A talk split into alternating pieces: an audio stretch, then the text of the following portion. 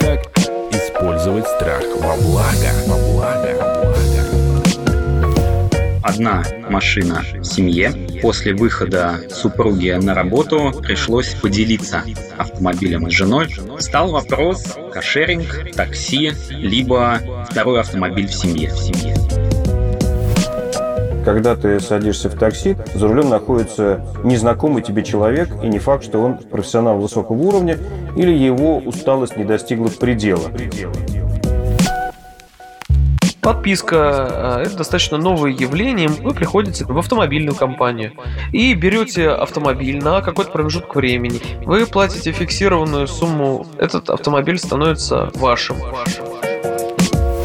Владение собственной машиной будет чуть дороже, чем такси, еще дешевле каршеринг. каршеринг. Наши эксперты совершенно верно и достаточно детально писали с одним только маленьким «но». Все это рацио.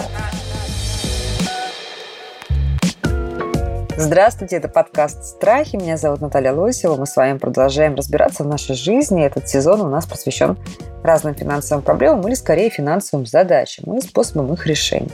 Сегодня мы будем говорить на тему актуальную, важную, животрепещущую и, мне кажется, набирающую актуальность просто с каждым годом. Сейчас поймете, почему. Сегодня я ставлю вопрос так. Что правильнее выбрать? Свой автомобиль или каршеринг, или, может быть, подписку, ну или какие-то другие способы владения машиной или пользования машиной, про которые мы с вами, может быть, даже еще не догадываемся. И у нас сегодня очень много экспертов, и, друзья мои, я понимаю, что, может быть, вам будет немножко сложно отличить нас по голосам, но мы постараемся. Посмотрите, сегодня у нас наш куратор этого сезона финансового, юрист, финансовый советник Виктория Шергина. Здравствуйте. У нас коуч-логотерапевт, социальный технолог Алена Фетисенкова. Здрасте, Алена. Здравствуйте. Здравствуйте. У нас очень знакомые эксперты всем автомобилистам и слушателям подкастов РИА Новости, вице-президент Национального автомобильного союза, автор подкаста РИА Новости «Не роскошь» Антон Шапарин. Я. И я. Антон говорит, он говорит я, а я говорю Ян Хайцеер. И у нас Добрый есть день. сегодня еще наш герой, который пришел, собственно, с тем же запросом, что и я, скажу вам честно. Его зовут Никита. Здрасте, Никита. Здравствуйте. Никит, ну рассказывайте, вот как вы видите эту ситуацию? Что, что вас заставило об этом задуматься? А мы будем прямо от вашего кейса и моего тоже, моих размышлений плясать. Одна машина в семье. После выхода супруги на работу пришлось поделиться автомобилем с женой, чтобы она могла спокойно добираться до Какой же вы работы. молодец. Стал вопрос, э, как развозить детей в школу, на секции, А детей э, сколько? в различные кружки. Сейчас уже трое. Когда этот вопрос стал, было двое. Вопрос метро в связи с детьми в условиях пандемии сразу отпал. Лишние нагрузки на детский организм как-то не хотелось таскать их по метро. Ну и в то же время нужно еще успеть дойти до метро, доехать, все эти пересадки. Соответственно, от метро еще нужно дойти до какого-то здания. И здесь возникает вопрос. Кошеринг, такси, либо второй автомобиль в семье.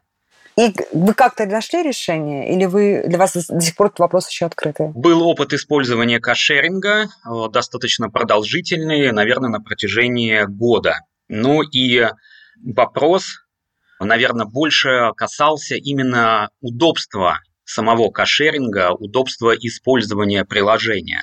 То есть первая проблема, с которой приходилось сталкиваться по утрам, это поиск автомобиля, свободного автомобиля. И можно сказать, что это превращается в лотерею. Найдешь ли ты автомобиль рядом с домом? Как далеко до него приходится идти? Сможем ли мы его открыть? Потому что порой возникали ситуации, когда ты подходишь к автомобилю, с интернетом все в порядке, но по каким-то техническим сложностям автомобиль не удается открыть, поэтому приходится искать другой. В условиях малого количества времени это, конечно, становится таким существенным минусом. использования каршеринга. А сколько вы потратили денег, вы не считали за год за это использование каршеринга? Честно говоря, такую статистику не вел, но мне кажется, наверное, сравнимо с э, тарифами в такси. То есть, если бы вы использовали такси, то вам обошлось бы примерно в такую же сумму, как вы думаете, да? Э, но с, думаю, с, меньше, да. с меньшими стрессами. Да, с меньшими стрессами. Так, хорошо. А можно ли предположить, что на ту сумму, которую вы потратили на каршеринг, могли бы купить подержанную машину? Нет, конечно. Э, Я думаю, что любая подержанная машина стоит гораздо дороже. Но и здесь, соответственно, опять же, с точки зрения удобства, автомобиль всегда у тебя под боком. Ты его обслуживаешь, ты знаешь его техническое состояние. Поэтому здесь тоже возникали определенного рода опасения. Давайте вот мы разберемся сейчас сначала с каршерингом. Я сейчас попрошу, чтобы Антон и Ян, или, или, или оба, или кто-то из них, дали свою точку зрения, какие риски или какие угрозы, какие неудобства несет каршеринг сегодня, вот в сегодняшней ситуации. Почему каршеринг это не лучший вариант? Или, может быть, наоборот, каршеринг это оптимальный вариант? Ну, э, риск фундаментальный. Мы, когда подписываемся под любую операцию с чужим имуществом, мы должны читать договор. Да, и когда люди берут машину, они обычно не задумываются о том, что вот как вчера я видел, можно встретить на дороге снежную кучу огромную и улететь, как Джеймс Бонд, через пропасть, э, через эту ку- кучу, и приземлиться и разбить весь пластик морды на этой машине. И после этого внезапно обнаружить, что если у тебя тариф не включает страховку по каско, А, тариф без то ты- страховки. Мгм. то ты э, встрял на полную сумму ремонта плюс стоимость штрафов, плюс тебе выпишут регрессный иск еще от страховой компании, плюс, плюс, плюс, плюс, плюс, упущенную выгоду и так далее. Если тариф со страховкой, то ты должен понимать, что она будет, скорее всего, с франшизой. Франшиза от 15 до 70 тысяч рублей обычно. Следовательно, ты все равно будешь платить и заметную-заметную сумму, которая в таком случае просто э, перекосит всю экономику э, с каршеринга на сделать его абсолютно невыгодным. Я думаю, что есть еще один риск. Перед тем, как сесть в автомобиль каршеринга, вы должны его тщательно осмотреть снаружи и внутри. А вот, например, в такой переходный период, а у нас переходным практически все 4 месяца являются, да, но осень и зима и весна, они самые главные, под ощутимым слоем грязи мы можем не увидеть царапины, скол или еще что-то, и потом это просто повесит на нас. И это будет чрезвычайно неприятно. Антон и Ян, это касается вот всех сервисов каршеринга или есть сервисы подороже, где эта дороговизна подразумевает, что вы оплатили там полную страховку без франшизы, а кто-то, значит, э, заманивает дешевыми тарифами, а там вот потом начинаются все вот эти неприятности. Как правило, франшиза существует у всех. Франшиза существует у всех, и страховые э, компании на самом деле к каршерингу подходят с одним и тем же мерилом. Они с большим нежеланием вообще работают с каршеринговыми компаниями. Плюс к тому, э, если говорить про разницу в тарифах, она далеко не всегда обусловлена каким-то дополнительным качеством и дополнительной выгодой. Просто это может быть какая-то более интересная потребителю модель автомобиля, более понятная ему, а, и, собственно, за это берутся дополнительные деньги. То есть дорого здесь не значит хорошо. А вы когда-нибудь считали, уважаемый Антон и Ян, а, сопоставляли ли вы пользование такси и каршеринговой машиной? Ну, на самом деле, действительно, наш э, герой правильно говорит. Часто тарифы в каршеринге незначительно, на самом деле, ниже, чем э, в такси или особо не отличаются. Я лично сравнивал неоднократно. Какая-нибудь там типовая поездка на такси, возьмем класс эконом, обойдется там рублей в 600, а поездка в каршеринге за аналогичный э, маршрут будет стоить около там 400 с чем-то. Поэтому интересно пользоваться каршерингом в тех ситуациях, когда ты, например, едешь в центр, и там ты пользуешься льготами по парковке, и здесь каршеринг становится альтернативой личному автомобилю. А если ты хочешь, например, просто посидеть, э, поработать в такси, это тоже возможно, то такси э, гораздо выгоднее. Плюс к тому рисков гораздо меньше, потому что ты сел, ты застрахован на там 2 миллиона рублей, ты едешь э, сзади в комфорте, да, действительно, такси не всегда отвечает критерию качества, особенно в классе эконом, да, но я лично э, ездил на каршеринговой машине, у которой был вырван рычажок управления зеркалами, и я зеркала настраивал руками, чтобы хоть как-то настроить. А люди перед и после меня, может, не настраивали вовсе. Да, я единственное добавлю, что на самом деле, когда ты садишься в такси, ты подвергаешься риску, который определяется тем, что за рулем находится незнакомый тебе человек, и не факт, что он профессионал высокого уровня, или его усталость Точно. не достигла предела. Точно. А Каршеринга же ты сам себя контролируешь, и ты сам несешь э, ответственность, находишься за рулем.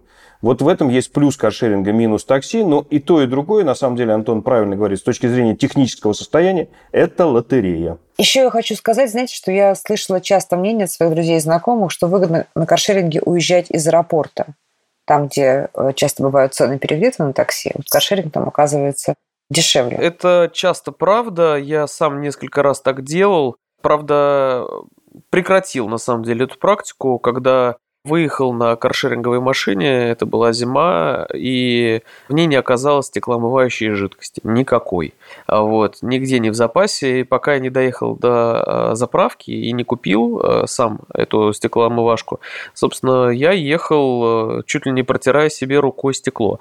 Поэтому больше играть в такие веселые игры мне не хочется, поэтому я предпочитаю такси, при том, что э, если мы не говорим про какие-то пиковые периоды, то там стоимость тоже э, в сравнении с расстояниями исключительно гуманная. Хорошо, вот мы с вами сравнили сейчас такси и каршеринг.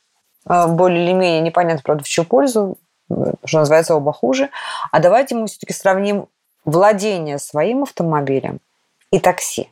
Вот такую кто-то делал, может быть, друзья, вот эксперты, Никита, может быть, кто-то из вас делал такую арифметику? Ну, конечно, По- делаю. Поездить полгода на такси или полгода, ну, ну, лучше, наверное, год даже брать, да, год владения автомобилем. Давайте поделитесь, у кого какие, какая есть математика по этому Ну, поводу. конечно, делали. Если годовой пробег составляет хотя бы больше там, 5-7 тысяч километров, в зависимости от обстоятельств, то личный автомобиль, конечно, становится экономически выгоднее. Я знаю людей, которые принципиально пользуются только такси, и они говорят простую вещь. Я не хочу ездить на машине, я машину вообще боюсь, я не хочу задумываться о том, чтобы ее там чистить, хранить и так далее. Меня приехали, забрали, отвезли и так далее. То есть э, такие люди есть, э, но экономически я не уверен, что они что-то там выигрывают. Я абсолютно понимаю, что собственный автомобиль, чтобы нам там не рассказывали про стоимость обслуживания запредельную, там страховок и так далее, жуткая процедура смены резины два раза в год. Личный автомобиль гораздо экономически эффективнее. Если не брать в расчет то, что, допустим, у людей бывают очень премиальные автомобили, которые очень много теряют в цене. Хотя сейчас Еще и купленные в перекошен. кредит, например. Да, и купленные в том числе в кредит. Но рынок сейчас перекошен, сейчас автомобили, бывшие в употреблении, зачастую в цене не теряют, и этот фактор вообще уходит для целого ряда моделей. Так что я полагаю, что здесь есть место всему вообще из этой вот триады. Ну вот совершенно определенно э, я считал, хотя для меня как бы более важны иные критерии, да, удовольствие владения автомобилем, но это совершенно другая история. Но все-таки сравнивая такси, каршеринг и личный автомобиль, понятно, что мой выбор в сторону э, личного автомобиля и общественного транспорта в качестве дополнения. Ибо, живя за городом, без личного транспорта невозможно. Перемещаясь в город, ты, соответственно, если есть где припарковаться, пересаживаешься и качественно перемещаешься на общественном транспорте или на такси. Каршеринг для меня практически исключен, потому что я его для себя не понимаю.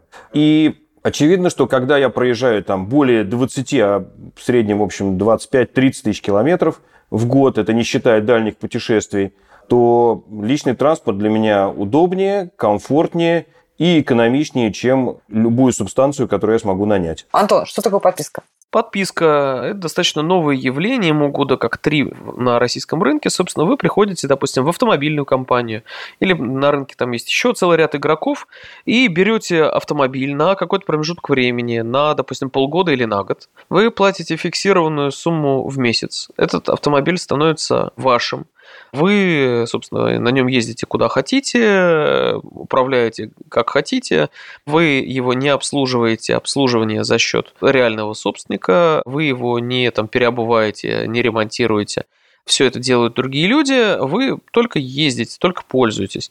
Услуга достаточно дорогая, она обойдется минимум. Минимальное предложение, которое я видел на рынке, 22 тысячи рублей в месяц за самый дешевый автомобиль. Гораздо интереснее брать э, автомобили там, классов более высоких. Например, там Volvo кроссовер обойдется там, тысяч в 60, в 70, 80, в зависимости от класса. Ну вот, что вот в нынешних условиях, когда дилеры часто хотят к ритейловой цене автомобиля миллион сверху, становится интересным чисто экономически. Особенно в случае там каких-нибудь экстремальных автомобилей, там топовый Mercedes будет стоить 100 с чем-нибудь тысяч рублей в месяц за подписку, и вы, собственно, вы выиграете, потому что дилеры к нему прикручивают 3-4 миллиона сверху. Я, Антон, добавлю, что история про подписку в нашей стране давно существует э, в Европе, ну и в Америке, там более 10 лет. Там это называется оперативный лизинг для частных лиц когда люди выбирают э, машину по классу и по стоимости платежа в месяц. Подожди, я, но ведь лизинг предполагает, что вы постепенно как бы выкупаете себе э, эту машину. Разве нет? Не обязательно вы должны выкупить, вы можете точно... Это, еще раз повторюсь, оперативный лизинг для частных лиц. Вы можете эту машину не выкупать, оставить ее в компании и приобрести на разницу новый автомобиль.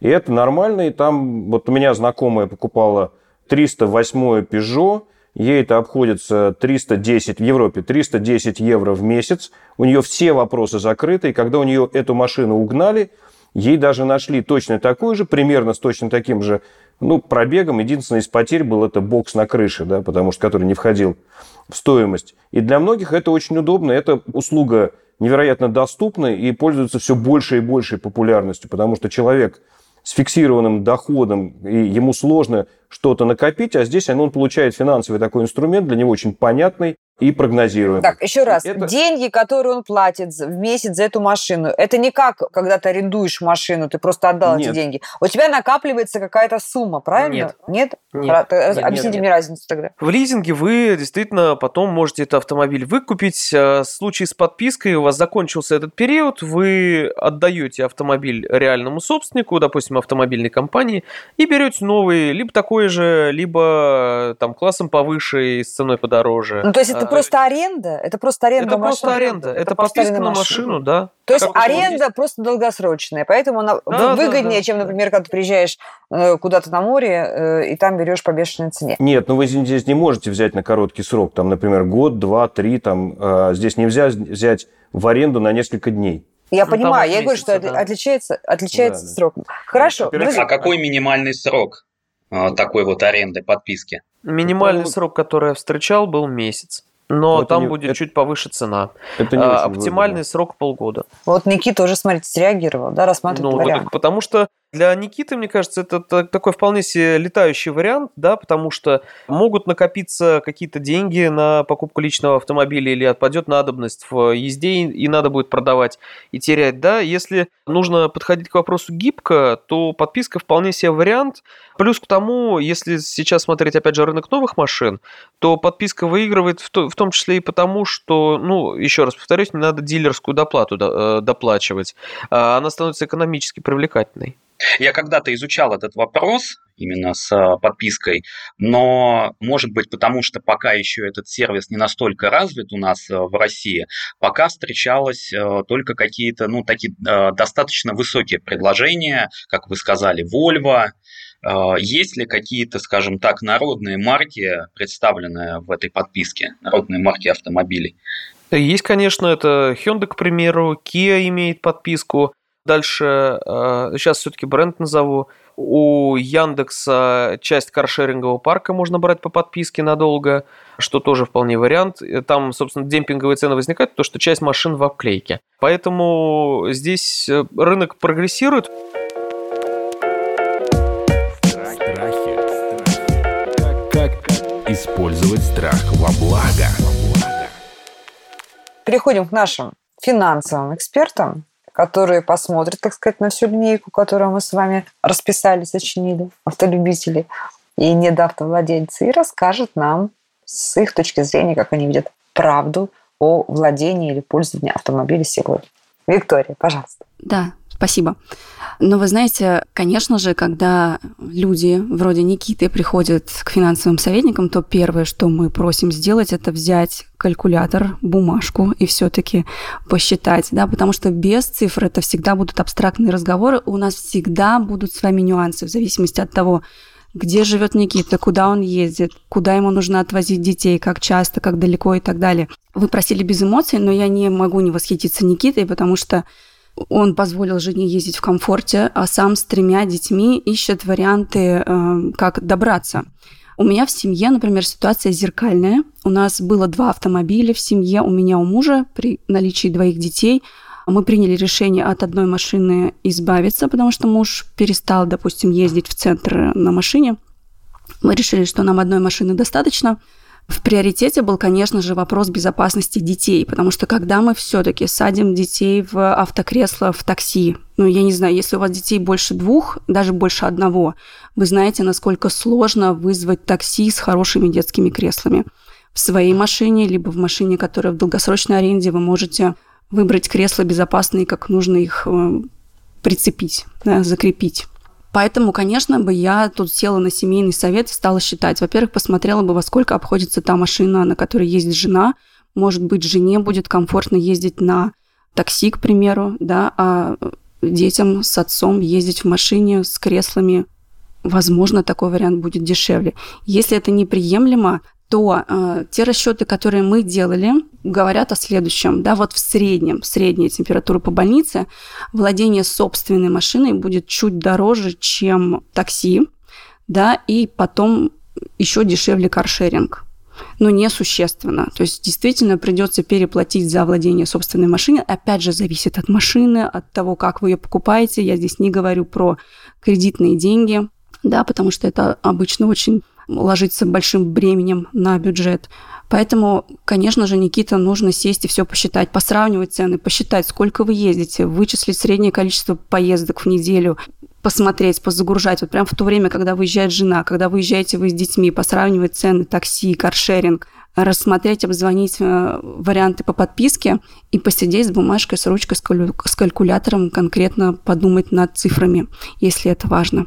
А как вы думаете, Виктория, вот если говорить о тенденциях и трендах, к чему мы идем? Что, какая модель использования автомобилей будет развиваться больше в перспективе там, 3, 5, 10 лет? Подписка ли или лизинг, как э, оперативный лизинг, как называют в некоторых странах, или разные варианты каршеринга, когда будут чуть более, может быть, справедливые контракты с пользователями, и будет их побольше, и, может быть, будет более, более серьезный контроль за качеством, или такси, потому что я тут, э, мне очень отозвалось, когда Яна или Антон говорили о том, что сегодня ты в такси правда не можешь ничего знать о своей безопасности. Мы видим очень много сообщений на эту тему. Да? Мы видим, что действительно таксисты засыпают. И в моей френд-ленте, френд несколько было случаев, когда описывали, когда просто таксисты рыдали от перенапряжения, понимаете?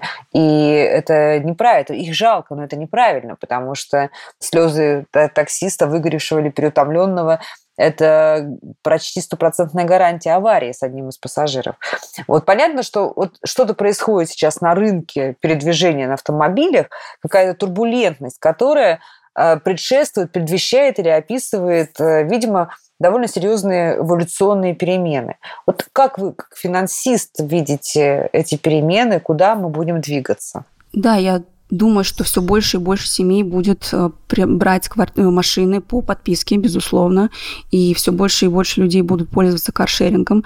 И многое будет зависеть от э, регулирования, в частности, да, сколько будет стоить парковка, сколько будет стоить обслуживание автомобилей и так далее.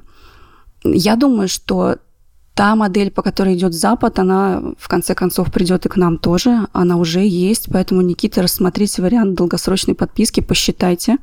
Возможно, этот вариант был бы более приемлем для вас и с точки зрения безопасности, и с точки зрения бюджета. Алена, хочу с вами еще поговорить на эту тему.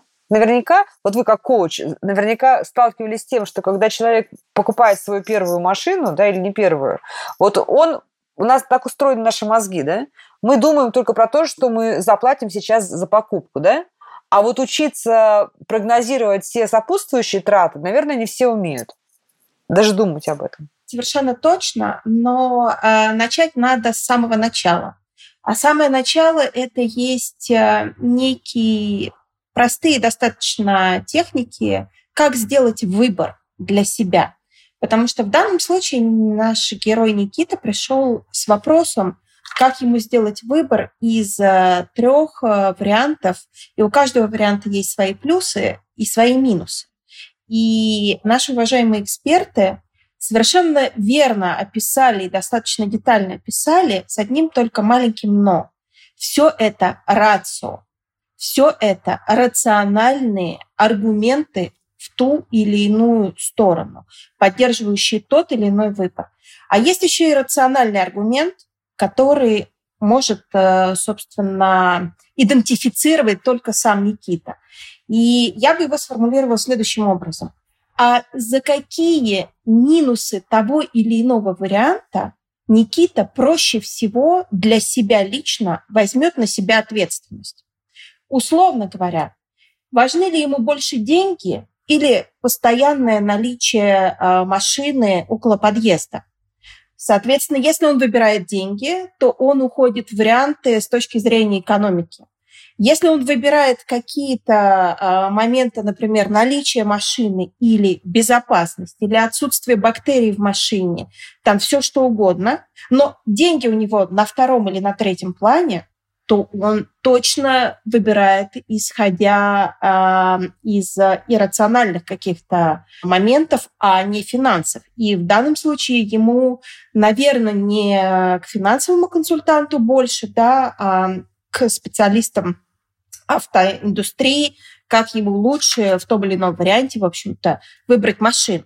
То есть на самом деле с точки зрения психологии, с точки зрения коучинга, в первую очередь выбор на основании каких ценностей наш главный герой готов сделать этот выбор. Что для него есть удовлетворение потребности наличия автомобиля. Исходя из этого, уже нахождение того формата владения или пользования автомобилем, который ему подходит. Конечно же, вот очень интересно, Антон высказал мысль о том, что есть куча, и у меня тоже есть куча знакомых, а, когда человеку просто приятно владеть автомобилем. И никакое, никакая логика, никакая экономика вот эту приятность от владения автомобилем, удовольствие от вождения именно конкретного автомобиля с конкретными там техническими характеристиками, никакая экономика, никакая логика никогда человека не убедит. Но очень важно уметь слышать себя и уметь прислушиваться к себе, что же все-таки является для меня основополагающим для выбора. Поэтому я бы Никите порекомендовала все-таки в данном случае сесть и для себя составить вот такую э, карту выбора на листе, что для меня важно. Деньги, безопасность, наличие, престиж, я не знаю, там, чтобы могла жена водить эту машину, если, например, это внедорожник, а жена не может водить внедорожник.